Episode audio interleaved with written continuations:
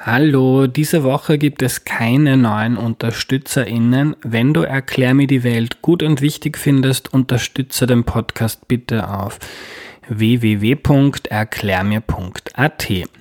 Bevor es losgeht, noch eine entgeltliche Einschaltung.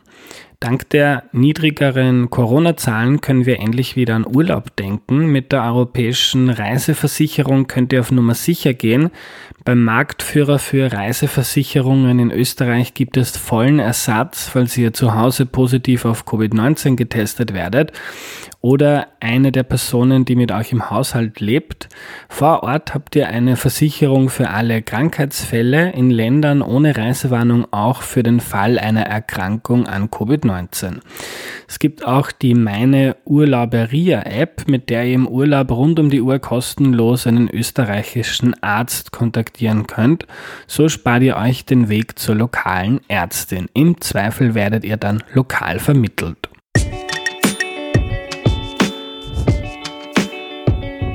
Hallo, ich bin der Andreas und das ist Erklär mir die Welt, der Podcast, mit dem du die Welt jede Woche ein bisschen besser verstehen sollst.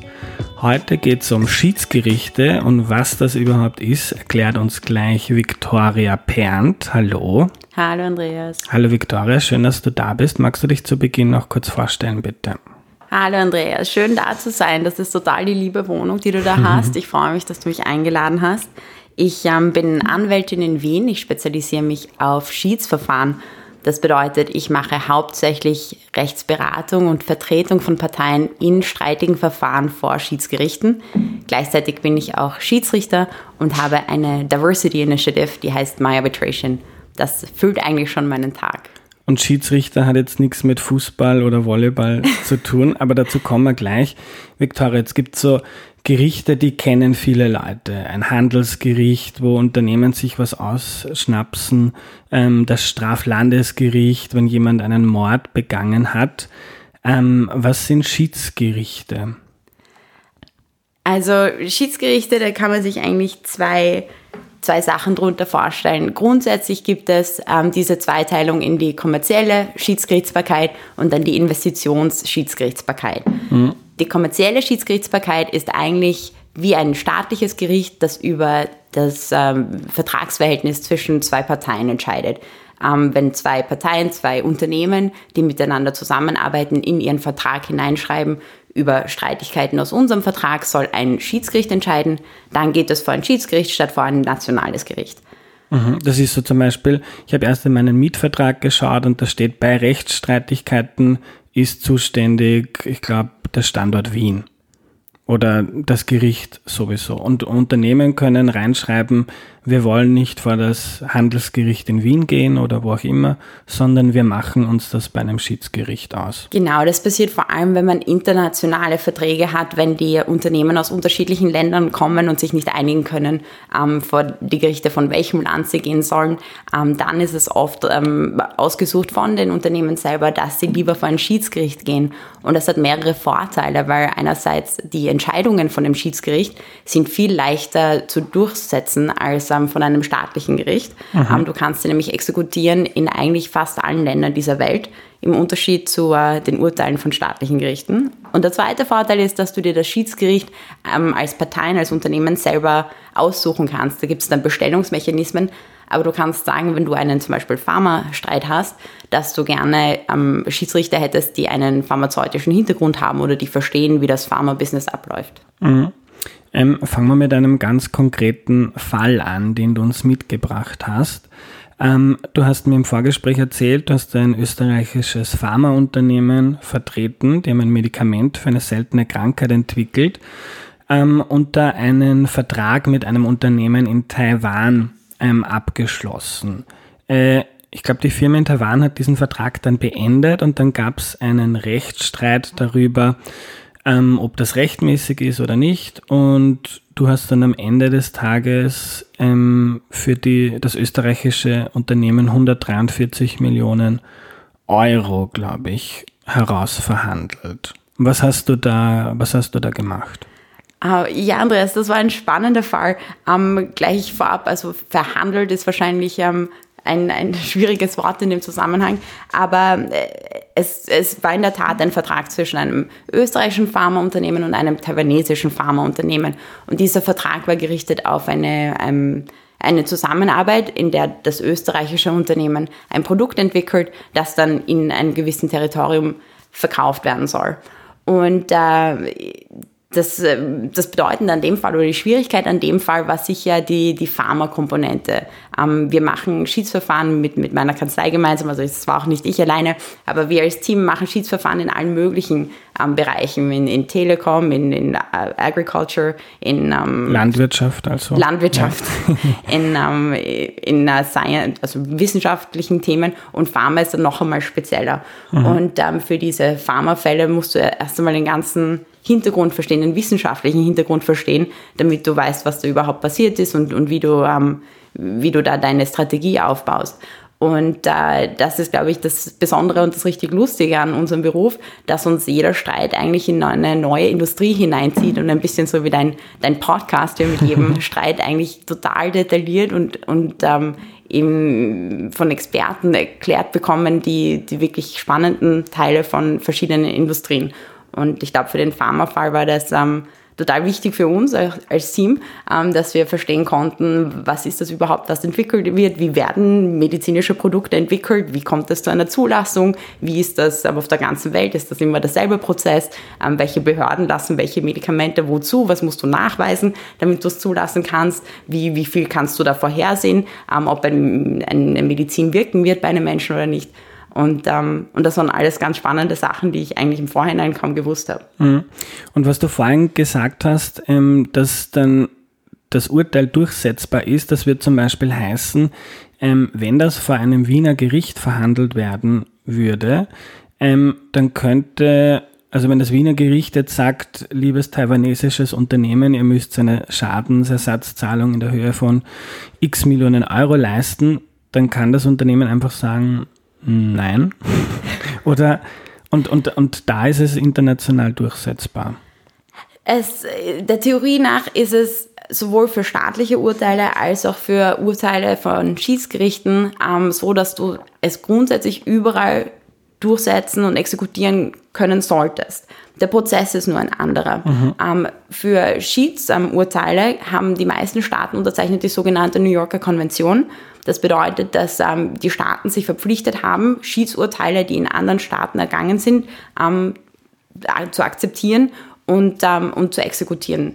Und ähm, das ist ein viel einfacher und schnellerer Prozess mhm. als der, der Prozess für staatliche ähm, Urteile, wo die, ähm, wenn ich ein ähm, ein amerikanisches Urteil in Österreich umsetzen will, dann muss ich mir zuerst anschauen, welche Staatsverträge gelten, nach welcher Grundlage muss ein österreichisches Gericht akzeptieren, was die Amerikaner gemacht haben, ähm, kann es das überprüfen, muss es das akzeptieren und so weiter. Das sind viele Fragen, mhm. die dann erst in einem Umsetzungs- und Validierungsprozess oft geklärt werden müssen. Ja, und ich weiß nicht, wie viel du jetzt über diesen Fall ähm, erzählen kannst. Du hast ja auch ähm, gewisse Geheimhaltungsklauseln unterschrieben.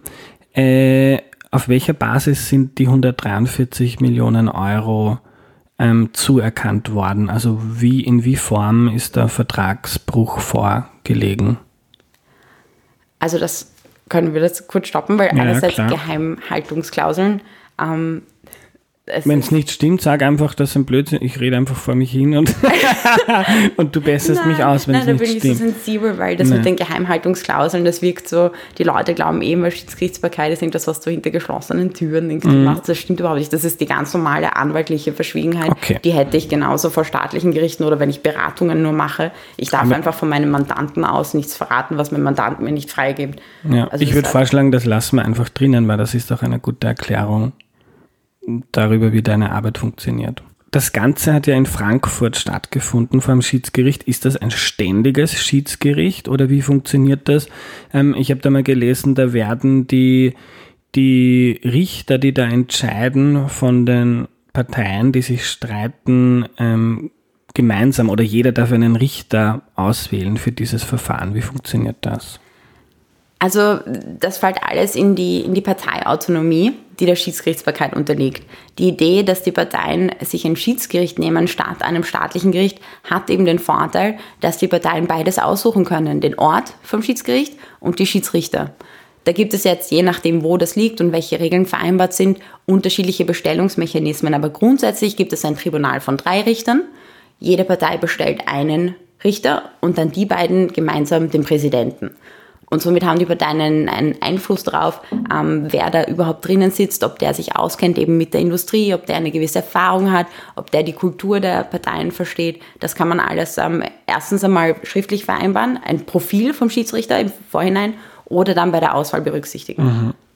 Und man kann befangen, wenn man glaubt, er ist befangen, kann man Einspruch einlegen. Genau, also wenn du meinst, der, den der Gegner bestellt hat oder der Präsident, ähm, der ist befangen oder ungeeignet, ähm, dann kann man das gleich am Anfang und sollte man, muss man gleich am Anfang mhm. ähm, äh, mit der anderen Partei irgendwie äh, raisen und denen sagen, wie sagt man raisen?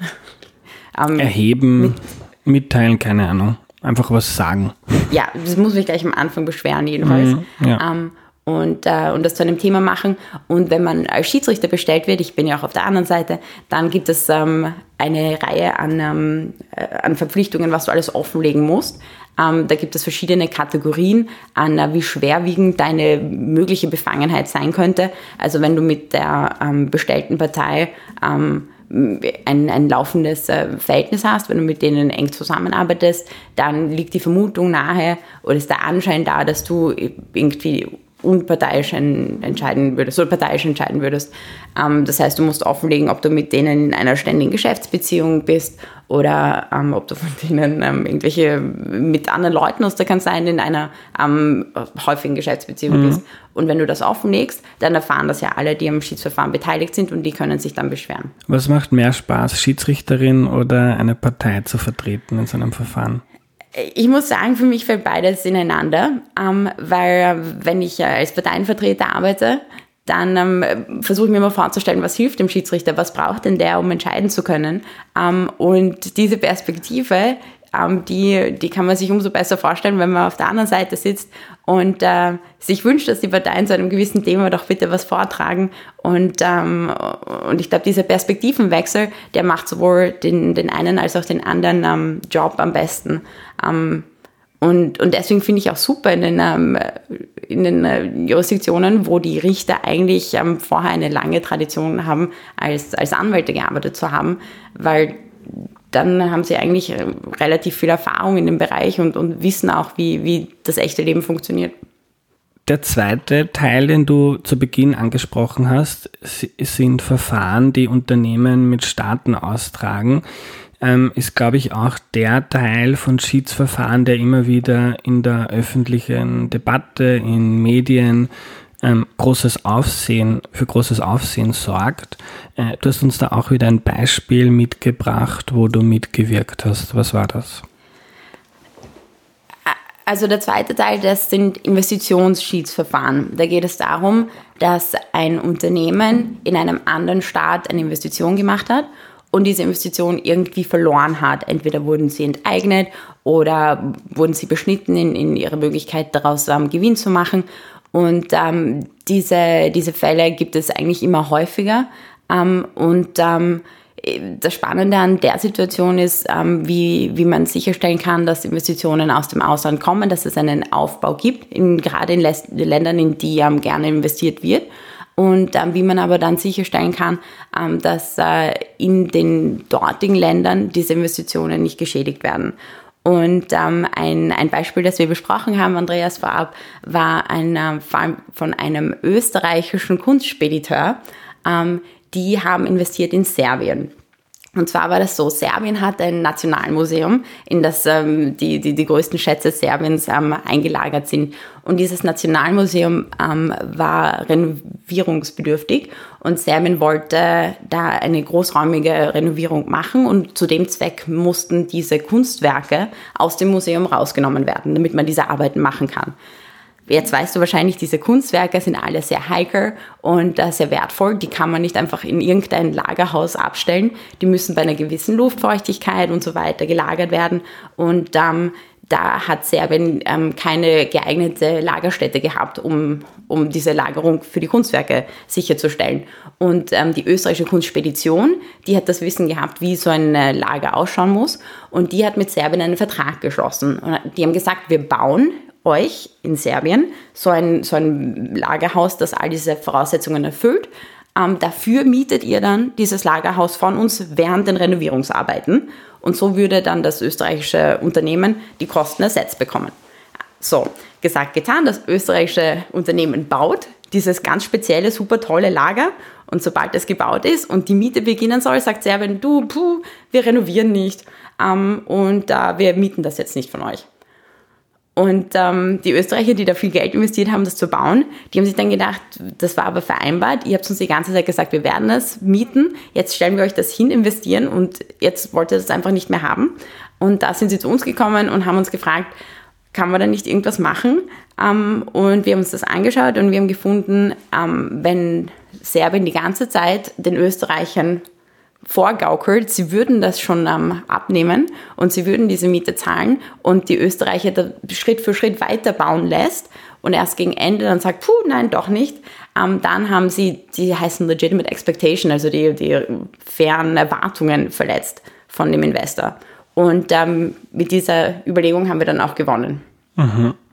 Äh, und die Basis dafür ist ein Investitionsschutzabkommen, das Österreich mit Serbien politisch abgeschlossen hat. Genau, ähm, da gibt es ähm, einerseits multilaterale Abkommen, ähm, wo die Rechte von Investoren von mehreren Ländern gemeinsam ähm, festgehalten werden.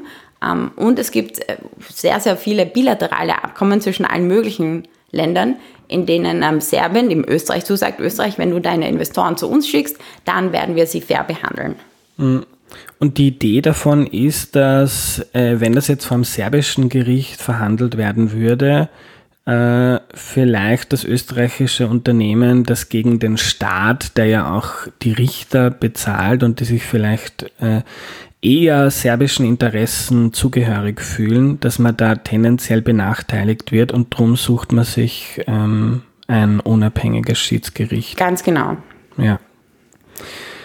Ähm, was immer wieder kritisiert worden ist in der Debatte um einzelne Freihandelsabkommen, zum Beispiel bei CETA, dem Abkommen der EU äh, mit Kanada oder bei TTIP, dem Abkommen, CETA ist ja äh, in die Realität umgesetzt worden, gibt's und ist in Kraft. Äh, TTIP, das Abkommen der EU mit den USA, ist nichts geworden, zumindest bis jetzt. Und was da in der Debatte immer wieder gekommen ist, ist, dass keine Berufungen möglich sind vor diesen Gerichten. Ich glaube, im CETA ist das jetzt anders. Ähm, also wenn so ein Verfahren zwischen kanadischen und europäischen Unternehmen ausgehandelt oder ausgemacht wird, dann ähm, kann man auch gegen ein Urteil von einem Schiedsgericht berufen. Aber meine Frage an dich, warum ist das traditionell nicht so, dass man da dagegen berufen kann? Das Wichtige ist, in Schiedsverfahren gibt es schon eine Berufungsmöglichkeit, keine traditionelle Berufung. Es gibt die Möglichkeit, ähm, den Schiedsspruch anzufechten, wenn wirklich gravierende Mängel vorgelegen sind. Und das ist ja das Wichtige und, und das Entscheidende. Ähm, es soll ja nicht ähm, jede kleine irrelevante Feststellung angreifbar sein, sondern es geht darum, ist die Entscheidung, so wie sie gefallen ist, eigentlich der Sache nach in Ordnung oder ist es einfach nicht in Ordnung, weil einer der Schiedsrichter bestochen wurde oder weil überhaupt kein Schiedsverfahren vereinbart wurde. Also es gibt so ganz gravierende Mängel, die kann man nach wie vor angreifen. Aber sonst ist die Idee, man will ja auch einen Rechtsfrieden haben. Ähm, man will ja nicht noch sieben Jahre warten, bis das wieder in alle Instanzen durchgeht, sondern es soll einfach gelöst werden. Es soll durch jemanden Kompetenten gelöst werden. Und, und das ist das, was die Schiedsszene bringt. Eine Angst in der öffentlichen Debatte um TTIP, das Abkommen mit den USA, vorgebracht von vielen NGOs, war, dass über Schiedsgerichte damit quasi das Tor geöffnet wird, dass große Unternehmen ähm, Staaten unterminieren können. Also die können sich gegen Gesetze wehren, wenn die ihren Profit senken. Ich glaube, das war ja immer eine diffuse, falsche Angst, weil man kann ja nicht gegen ein x-beliebiges Gesetz klagen, sondern nur dann könnte man es tun, wenn man äh, diskriminiert wird gegen, gegenüber anderen Unternehmen aus dem eigenen Land oder aus anderen Ländern, oder? Genau, es geht um die, um die faire Behandlung von Investoren und da gibt es verschiedene Ansatzpunkte, warum eine Behandlung unfair sein könnte. Und, und ein wichtiger Punkt, wie du sagst, ist ähm, die Ungleichbehandlung, dass man äh, manche Investoren bevorzugt und andere benachteiligt. Da kann man dann als Benachteiligter ähm, meinen, warum, warum habe ich nicht das, dasselbe wie ähm, ein Lokaler. Ähm, und äh, eine andere Unfairbehandlung sind die Erwartungen, ähm, was wir vorhin schon angesprochen haben mit den äh, Speditionsleuten, die, die das gebaut haben, in der Erwartung, sie würden dann bezahlt werden. Also wenn ein Staat eine gewisse Erwartungshaltung kreiert bei einem Investor und diese Erwartungshaltung dann enttäuscht, dann kann auch sein, dass der Investor dieses enttäuschte Interesse einklagen kann. Ähm, sehr, sehr viel sieht man dass dieser Tage in, ähm, im Energiesektor, ähm, wo viele Staaten ein, ein, ähm, ein, ein Scheme gemacht haben, dass ähm, die Leute, die die Investoren einladen sollte, ähm, zu investieren in erneuerbare Energien. Und diese, diese Anreize für die Investitionen in erneuerbare Energien wurden nach und nach zurückgesetzt. Und hier ist die Frage, ob, ähm, ob damit nicht ein, ein Interesse, ein legitimes Interesse enttäuscht worden ist, wenn die Investoren sich aufgrund dieser Anreize in diese Investitionen hineinbegeben und dann ähm, Windparks, Solarparks mhm. und so weiter bauen und dann im Nachhinein äh, haben sie einfach nicht den, den Gewinn, der ihnen zugesagt wurde, weil auf einmal diese Anreize verschwinden. Es war, glaube ich, auch beim Atomausstieg in Deutschland so, dass AKW-Betreiber Entschädigungen ähm, bekommen haben dafür, dass Deutschland nach Fukushima gesagt hat, wir wollen aussteigen. Da geht es eben immer um die Abwägung zwischen, ähm, inwiefern darf der Staat legitim seine Politik verändern. Ähm, das ist ja auch immer ein, ein, ein, Abgrenzungskriterium und immer wieder eine, eine valide ähm, Rechtfertigung, die Staaten vorbringen. Ähm, sie haben einfach über die Zeit ihre Politik, ihren Zugang geändert. Und das muss man ähm, gegenüberstellen einem äh, speziell kreierten legitimen Interesse, dass eine gewisse Politik zumindest für eine vorhersehbare Zukunft eingehalten wird. Und da ist die, Abwägungsfrage, wo wir vorbringen müssen für einen Investor, das war eine legitime Erwartung, dass diese Politik sich nicht ändern wird und für einen Staat, das man vorbringen muss, ähm, das ist einfach eine ganz normale Entwicklung. Ja, ein Verfahren, bei dem ich als Laie und Medienkonsument ein bisschen Bauchweh bekommen habe, war der Fall Philip Morris gegen Uruguay. Also der Tabakkonzern hat geklagt, weil Uruguay ähm, Raucherschutzgesetze ähm, verabschiedet hat und hat sich da in seinen, weiß ich nicht, Profiterwartungen äh, unfair behandelt gefühlt, hat dann eh verloren. Aber das war für mich so ein Beispiel, wo ich mal gedacht habe, ich bin mir nicht sicher, ob ich das gut finde, dass ähm, ein Konzern gegen etwas, das der Gesundheit von so vielen Menschen ähm, etwas Gutes tut, klagen können sollte. Ich meine, er hat eh verloren, aber ja, wie siehst du das? Ich glaube, das ist einer der Gründe, warum sie auch verloren haben. Ähm, das ist das, wo man sagt, einerseits hat natürlich der Investor ein, ein legitimes Interesse, dass das, was der Staat ihm kommuniziert, als eine gewisse vorhersehbare geplante Entwicklung, dass das weiterhin so bestehen bleibt. Wenn aber der Staat natürlich seine ähm, Politik ändern darf und das auch offen kommuniziert wird und nicht, ähm, da nicht gelogen wird, so wie ähm, bei, bei dem Beispiel mit der Spedition, ähm, dann ähm, ist das natürlich absolut legitim und passiert ja auch viel. Ähm, es, ist zum Glück eine Zeit der Entwicklungen und wir gehen rüber in die, in die grünen Energien, in Naturschutz, ähm, Umweltschutz, äh, hoffentlich Klimaschutz mehr und mehr. Und äh, da gibt es dann halt einfach, auf einmal müssen Investoren Auflagen erfüllen, ähm, die äh, dem, dem, Klimaschutz zuliebe.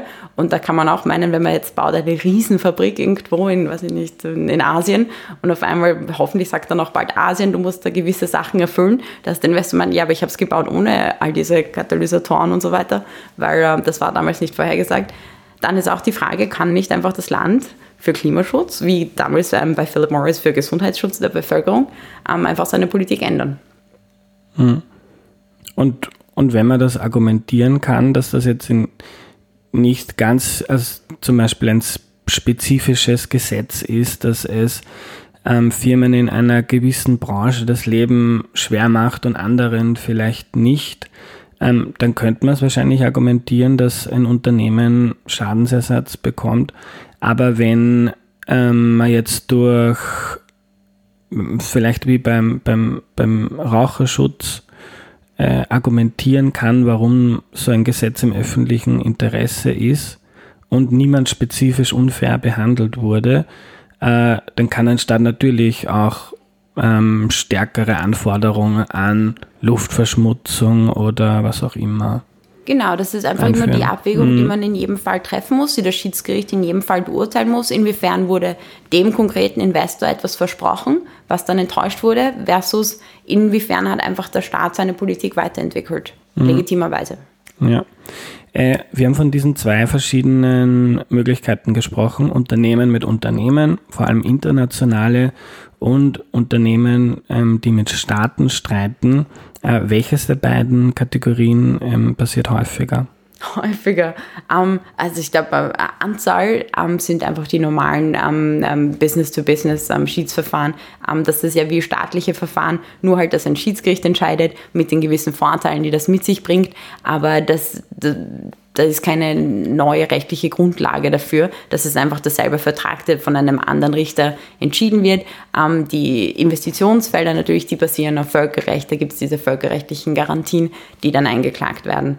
Aber äh, es ist, es ist beides ähm, stark im Kommen, nach wie vor ein Trend. Es hat die Schiedsgerichtsbarkeit so viele Vorteile und ähm, ist auch ständig bemüht daran, dass sie, äh, dass sie aktuell bleiben, dass sie ähm, versuchen, das äh, freundlicher zu gestalten für die Leute, die das verwenden wollen. Aber es gibt sehr viele Schiedsinstitutionen, die hier Regeln herausgeben und die diese Regeln immer wieder adaptieren an die, an die Voraussetzungen der Zeit. Jetzt mit Corona haben viele Schiedsinstitutionen extra ähm, die, die virtuellen Verhandlungen und so weiter kodifiziert, ähm, haben sie eingeführt, ähm, Regeln für besonders schnelle Verfahrensführung, um Schiedsverfahren noch schneller und noch billiger zu machen. Also die, ähm, die Entwicklung ist da, ist da ganz stark, weil sich da auch die Community selber so stark ähm, einbringen kann, ähm, um staatliche Verfahren ähm, zu gestalten. Das muss ja jeder Staat selber tun und da tut jeder Staat schneller oder langsamer und wie er meint, ähm, die Schiedsverfahren, die werden von einer Gruppe, von der Community an, an äh, Schiedspraktikern ähm, mit beeinflusst und da können wir uns alle stark engagieren und tun wir das eigentlich auch alle, um diese, diesen Beruf und, und diese ähm, Streitbeilegung möglichst effizient und, und freundlich zu machen für die, die es verwenden wollen. Hast du ein Gefühl bei den Streitigkeiten von Unternehmen mit Staaten, wer gewinnt öfter? Ich glaube, da gibt es Statistiken. Es ist aber schwer zu sagen, ähm, weil die, die Eintrittsbarriere ist recht hoch. Ähm, auch wenn es Bestrebungen gibt, das im, auch für den, ich sage jetzt mal, kleinen Investor zugänglich zu machen. Es sind ähm, viele Kosten, unabhängig davon, wie groß der Streitwert ist. Ähm, das heißt, die, ähm, die Investoren, die schon ähm, so weit sind, dass sie den Staat klagen, die haben schon viel hinter sich und die sind ähm, total überzeugt von, von ihrem Fall, weil das so ein, so ein Riesending ist für viele noch, ähm, das überhaupt loszutreten. wohingegen die normalen Fälle, Unternehmen gegen Unternehmen, sind einfach normale Streit Streitigkeiten, wo jeder halt seine, ähm, seine Meinung hat und man kann sich am Weg auch einmal einigen und, und, und das ähm, durch äh, so, so abschließen, das Verfahren. Das heißt, ähm, ich würde dazu tendieren zu glauben, dass ähm, die Investoren ähm, vorne liegen in den ähm, Streitigkeiten mit den Staaten, weil eben die, die, äh, die Threshold, die, ähm, die Schwelle, die man überschreiten muss, bis man da überhaupt diesen Weg beschreitet, ist schon, glaube ich, recht hoch für einen Investor, dass er sagt, also man okay, macht es wahrscheinlich erst dann, wenn man sich gute Chancen ausrechnet. Genau, also es ist grundsätzlich ja für jeden Streit so, dass, mhm. uh, dass man den erst wirklich angeht, wenn man überzeugt ist von seiner Position. Aber ich glaube, das, das Level an Überzeugung ist, ist noch einmal höher in, uh, in den Investitionsverfahren. Danke für deine Zeit, Victoria. Danke dir, Andreas.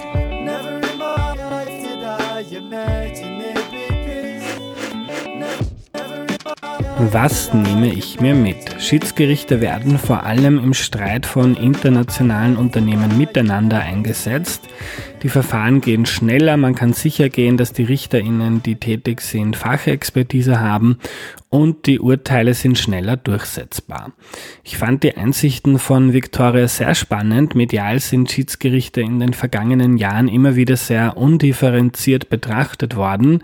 Jetzt hat Victoria da natürlich auch ihre Brille auf und sieht die als Schiedsrichterin natürlich aus ihrer ganz eigenen Perspektive. Aber ich fand es sehr lehr lehrreich, diese Sicht auf die Dinge von einer Frau vom Fach zu hören. Wenn ihr mehr über Recht lernen wollt, hört mal in die Folge 16 in Erklär mir die Welt rein.